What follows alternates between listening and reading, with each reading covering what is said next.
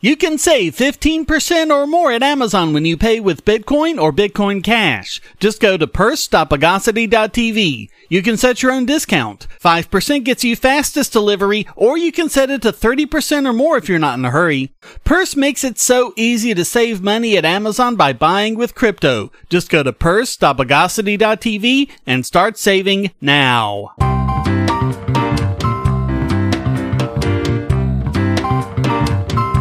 Welcome to the Bogosity Podcast for the week of January 19th, 2020, the podcast that's safe in its alabaster chamber.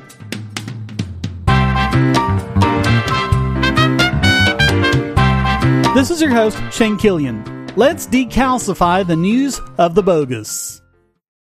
So we've talked about warrant canaries before. The idea is that you have a piece of text saying something to the effect of, we have never received a warrant for our user info.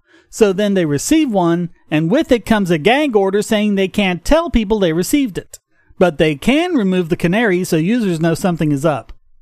Back in 2016, as we covered, Reddit's warrant canary died, and that left users with one question. Now what? It seems that the canary dying simply didn't leave us with any useful information. The EFF discontinued Canary Watch that same year because although they were able to track a lot of canaries, it was impossible to keep up with the different formats, PDFs, plain text, HTML, and even images. And there were some that weren't signed or updated. And overall, the system just made things difficult to keep track of. They said, quote, in our time working with Canary Watch, we have seen many canaries go away and come back, fail to be updated, or disappear altogether along with the website that was hosting it. Until the gag orders accompanying national security requests are struck down as unconstitutional, there is no way to know for certain whether a canary change is a true indicator. Instead, the reader is forced to rely on speculation and circumstantial evidence to decide what the meaning of a missing or changed canary is.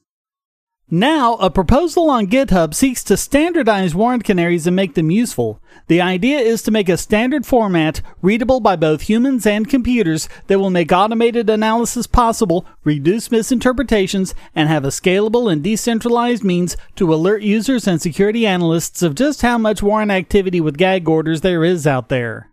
Included are specifications for a version number, release and expiration dates, and cryptographic proof of freshness in the form of a block hash on the Bitcoin blockchain.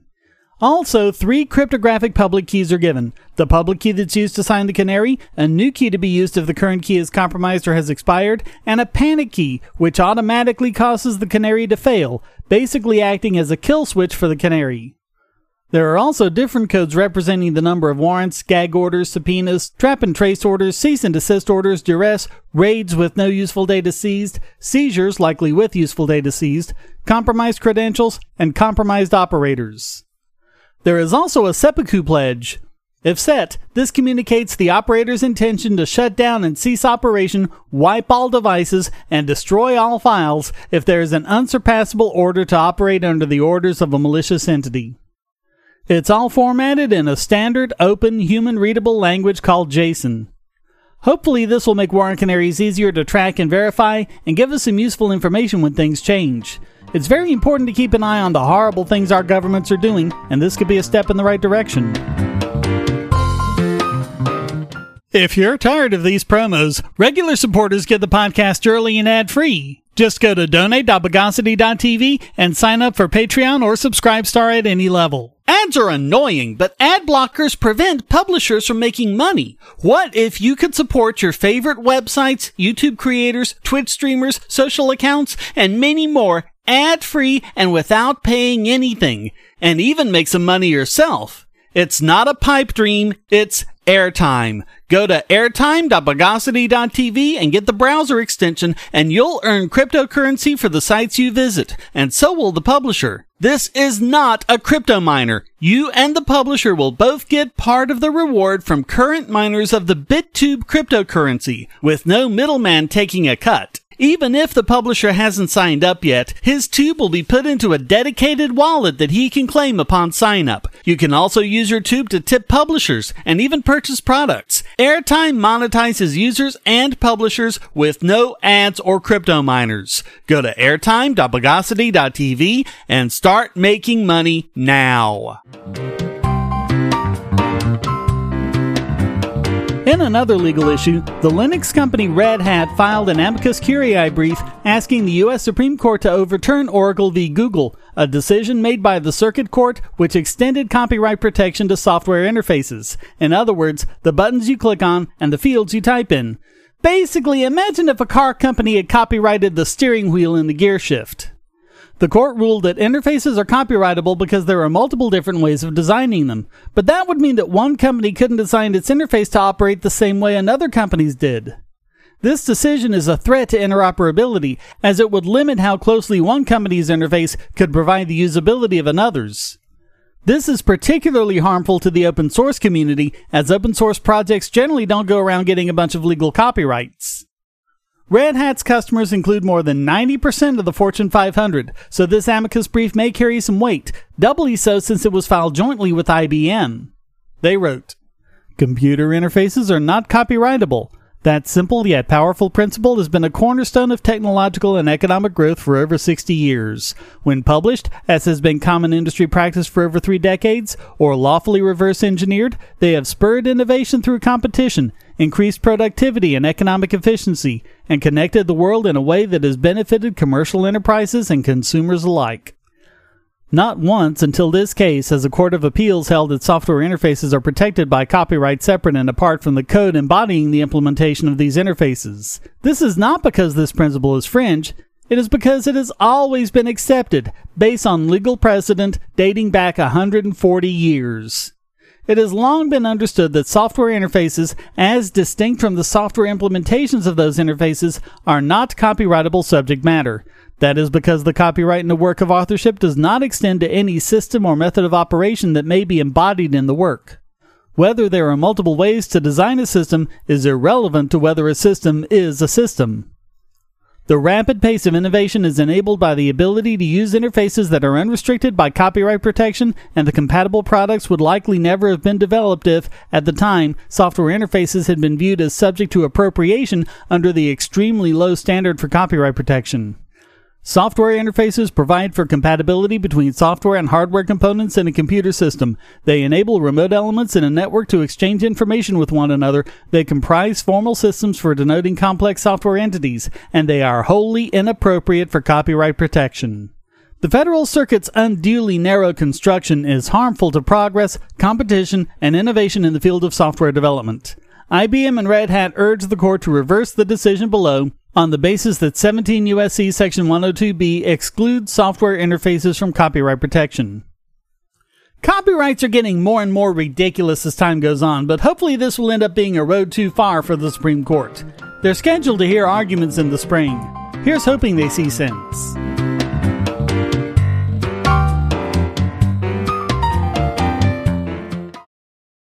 If you're on the Wi-Fi in a coffee shop or hotel, anyone on that network can get your traffic. Do you really trust all of those strangers? For that matter, do you really trust your ISP? A VPN can protect you from prying eyes, disguise your location, and even foil government censors. It's essential in this day and age, so go to vpn.bogosity.tv and you'll be taken to BoxPN. Starting at just $2.99 a month, you can get unlimited high-speed connections to VPN servers all over the world, and they don't log connections, so your privacy is assured. Traveling abroad, just VPN home, and don't worry about what those other governments are doing. Back at home, stop your ISP from traffic shaping and messing with the quality internet access you're paying good money for. You can connect from multiple machines at once, including your smartphone or tablet, and it supports all the secure standards, including OpenVPN and SSTP. Bypass censors and surveillance with your own secure VPN connection. Go to vpn.bogosity.tv.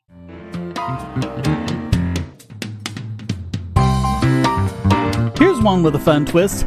On Tuesday, as part of its regular Patch Tuesday updates, Microsoft provided a fix for a zero day flaw in their crypto API system, which absolutely everyone should install right now if they haven't, because this one is being exploited in the wild. The vulnerability involves the secure certificates we rely on to verify that our web connections are encrypted and aren't going to someone other than the website. This bug allowed people to mint their own certificates with someone else's name on them. The first thing that makes the story interesting is that it's the first time a Patch Tuesday fix was credited to the NSA. Normally, when the NSA or another government entity finds a zero day exploit, their tendency is to hoard it and use it for themselves. Of course, this makes people like you and me vulnerable because even if you trust the NSA for some weird reason, it's naive to think that no one else will discover it. For example, the Eternal Blue exploit, as we covered, was kept secret by the NSA and was the very exploit that was used to make the WannaCry ransomware virus that ravaged the internet until stopped by the hacker Marcus Hutchins, known as MalwareTech. Yes, the same one that was subsequently arrested. You remember. But this time, the NSA gave the bug to Microsoft to patch proactively, something that, if they've done before, they haven't taken credit for it. Proof of concept code is out there that shows just how easy this is to exploit, including Python code comprised of 53 lines and a Ruby script that's just 21 lines. And that brings us to the other interesting thing about this story. Cybersecurity researcher Saleem Rashid used the flaw to engage in a live attack on Microsoft and the NSA. Well, depending on how you define the term attack, he generated fake certificates for GitHub.com and for NSA.gov, but he only put them on his own computer. He posted video of his results. It shows him apparently going to GitHub.com, but instead of getting the website, he gets a video of Rick Astley's Never Gonna Give You Up. Yes, it's a Rickroll, but it's a Rickroll that validates. The browser does indeed show a valid certificate for Microsoft's GitHub.com, meaning that as far as the browser's concerned, everything's hunky dory. He tweeted, even though Chrome is using Boring SSL, which is Google's fork of OpenSSL, it delegates to Crypto API for certificate validation, like lots of other software. The biggest constraints are Chrome's tight certificate policies and that the root CA must be cached, which you can trigger by visiting a legitimate site that uses the certificate. I almost gave him the silver cluon for this. If he'd been the one to expose the bug, or if the NSA had refused to report it or Microsoft had refused to patch it, I would have. Now keep in mind, this is not a social engineering attack. You're not tricking the user into thinking the site is genuine. You're tricking the security system itself into thinking it's genuine, which means that users don't have any really good way of spotting the error. The OS and the browsers themselves are both fooled by it. So if you're running Windows 10, get this month's patches, which fix this hole and 49 others which include several remote access vulnerabilities. Those could have been more dangerous than ever when combined with this bug because it would make it easier for a remote hacker to put valid certificates on your machine and impersonate any site you went to. So, patch people.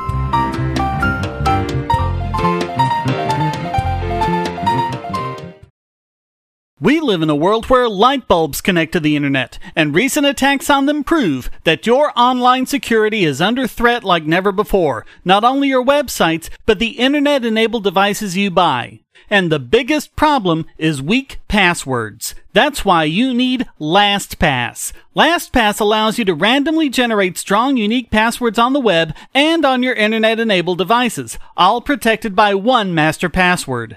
LastPass sets up in minutes and gives you secure automatic logins throughout the web, synchronizing across all your browsers, all your computers, and even your mobile devices, at home, at work, or on the road.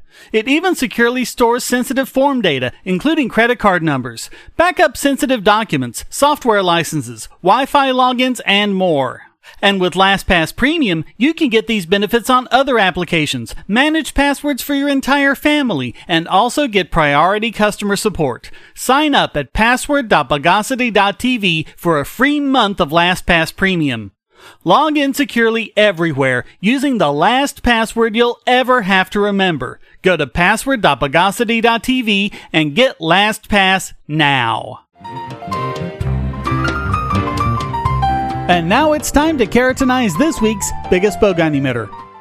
And it's the second one for Attorney General William Barr as he falsely blames Apple for holding up the investigation of the shooter at the Pensacola Naval Air Base. The FBI had requested any information from Apple that they had about the shooter, and they responded with everything they had, several gigabytes worth. Well, apparently everything they have isn't enough, as Barr is now accusing Apple of not doing enough. In a case reminiscent of the San Bernardino shooters, Barr is saying it's absolutely crucial that the government get access to the contents of the shooter's phone. If you recall, after a lot of brouhaha and the government finally paying over a million dollars to an Israeli firm to crack the iPhone in question, they found Bupkis. And it's also not clear what vital information they hope to get in this case. Complicating this is the fact that the deputy who shot the shooter inadvertently put a bullet through his phone as well. What they want Apple to do about that is anybody's guess. Barr said in the press conference, we don't want to get into a world where we have to spend months and even years exhausting efforts when lives are in the balance. We should be able to get in when we have a warrant that establishes that criminal activity is underway. The problem is, the delay isn't Apple's. It was the FBI who failed to make the request in a timely fashion. Apple said in a statement, we responded to each request promptly, often within hours, sharing information with FBI officers in Jacksonville, Pensacola, and New York. The queries resulted in many gigabytes of information that we turned over to investigators. In every instance, we responded with all of the information that we had.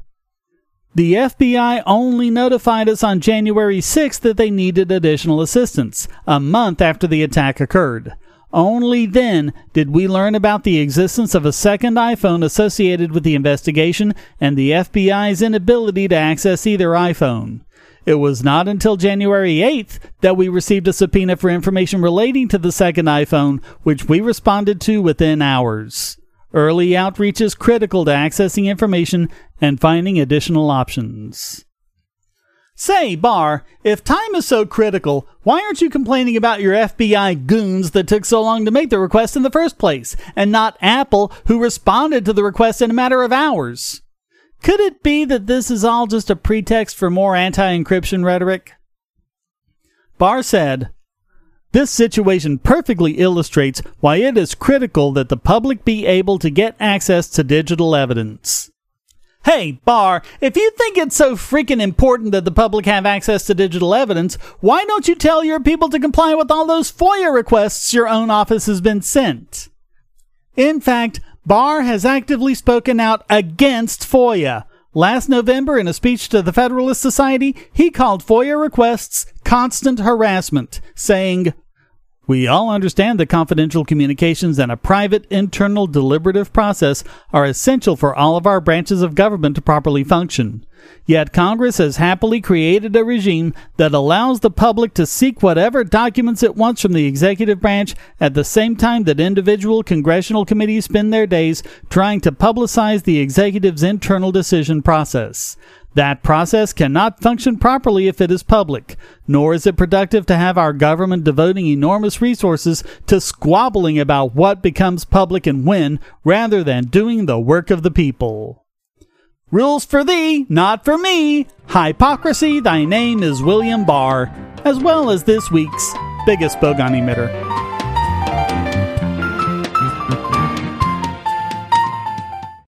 Do you have children, or nieces or nephews? Are you homeschooling? Or just want to counter some of the socialist indoctrination most children get in school? If so, go to bogosity.tv slash Tuttle Twins, and you'll be taken to a website where you can get some great books for elementary age children. The Tuttle Twins books are books about liberty and free market economics that include children's versions of Bastiat's The Law, Leonard Read's I Pencil, and Hayek's The Road to Serfdom, as well as books about the Federal Reserve and how regulations protect business cronies. They'll learn about the harm caused by eminent domain, or regulations passed in the name of safety, and fundamental concepts of liberty. And as you can see from the sample pages on the website, they're all easy to read and nicely illustrated. They're just $9.99 a piece, or get a special discount as well as free bonuses when you purchase all five. You can even buy in bulk to donate to schools and local libraries. So get the Tuttle Twins books at bogosity.tv slash Tuttle Twins.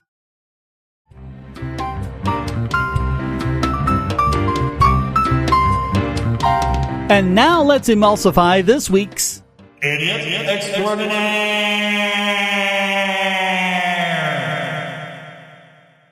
And this week it goes to, well, we'll get there. I have to kind of set this up a bit. So, as baseball fans might know, which leaves me out, there's a Cleveland Indians pitcher named Shane Bieber.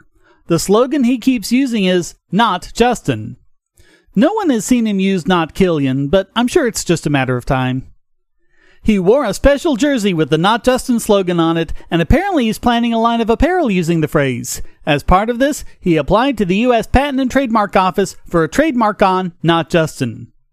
That trademark has been opposed by not Justin Bieber. No, really, not Justin Bieber, which would actually make a certain amount of sense, although the opposition would still be ridiculous. No, the Justin opposing this trademark is Justin Boots. Wait, who the heck in hockey sticks is Justin Boots? Well, apparently they're a line of Western footwear owned by Berkshire Hathaway. I was trying to figure out how big they are, but apparently they haven't released any revenue figures since 1999. Of course, it is owned by Warren Buffett, so make of that what you will. The searching I did seems to reveal that they have annual revenues less than $70,000, which isn't that great. All of which is to say they aren't exactly a household name. So the first incredibly stupid thing about this is in thinking that there's any way possible that people will confuse a major league pitcher with a pair of cowboy boots. I mean, even I can tell the difference there. The second is, as the company's size shows, if people are going to confuse it with any other Justin, why would it be this rinky dink Justin Boots outfit?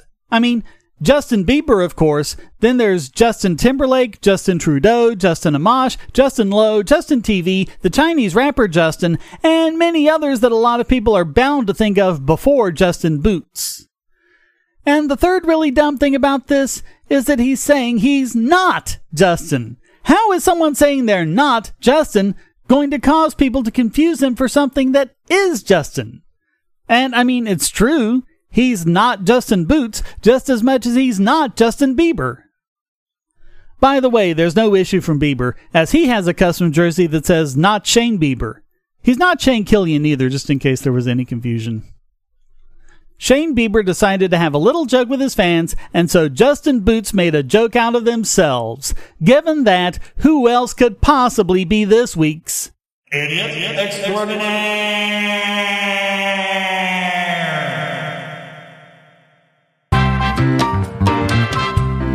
Wraps up this Don't Bull Sty Me edition of the Bogosity Podcast.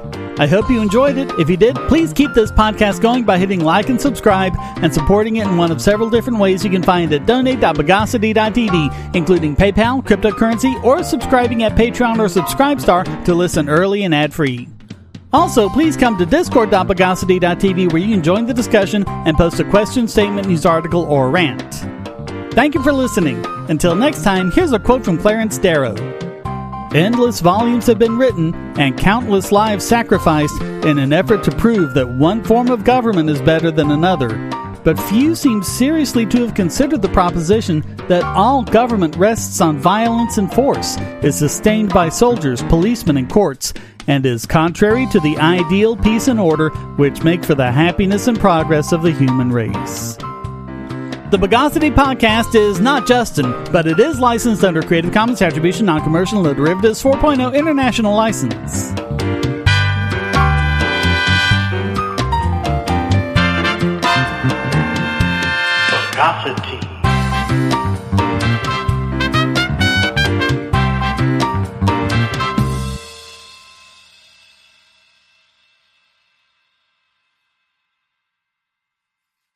Christmas time is coming, and the most classic of Christmas stories is A Christmas Carol. But how much do you know about the original Charles Dickens novella? Have you dismissed it as a children's book with one dimensional characters amounting to nothing but platitudes and cliches? Maybe your appreciation of the book was even muted by those dry, boring, annotated books they made you read in school. My book, the sarcastically annotated A Christmas Carol by Charles Dickens, uses both facts and humor to present the book in a way you probably haven't seen it before. Giving praise when deserved and beratement when warranted, this book is put in the perspective of its time and shows a dimensional, multi layered Ebenezer Scrooge from start to finish. Skepticism, history, and even economics are employed to show the book in relation to today in an easily accessible format. Appreciate the Christmas of your youth all over again Get the sarcastically annotated A Christmas Carol by Charles Dickens, available at Amazon and on PDF as well.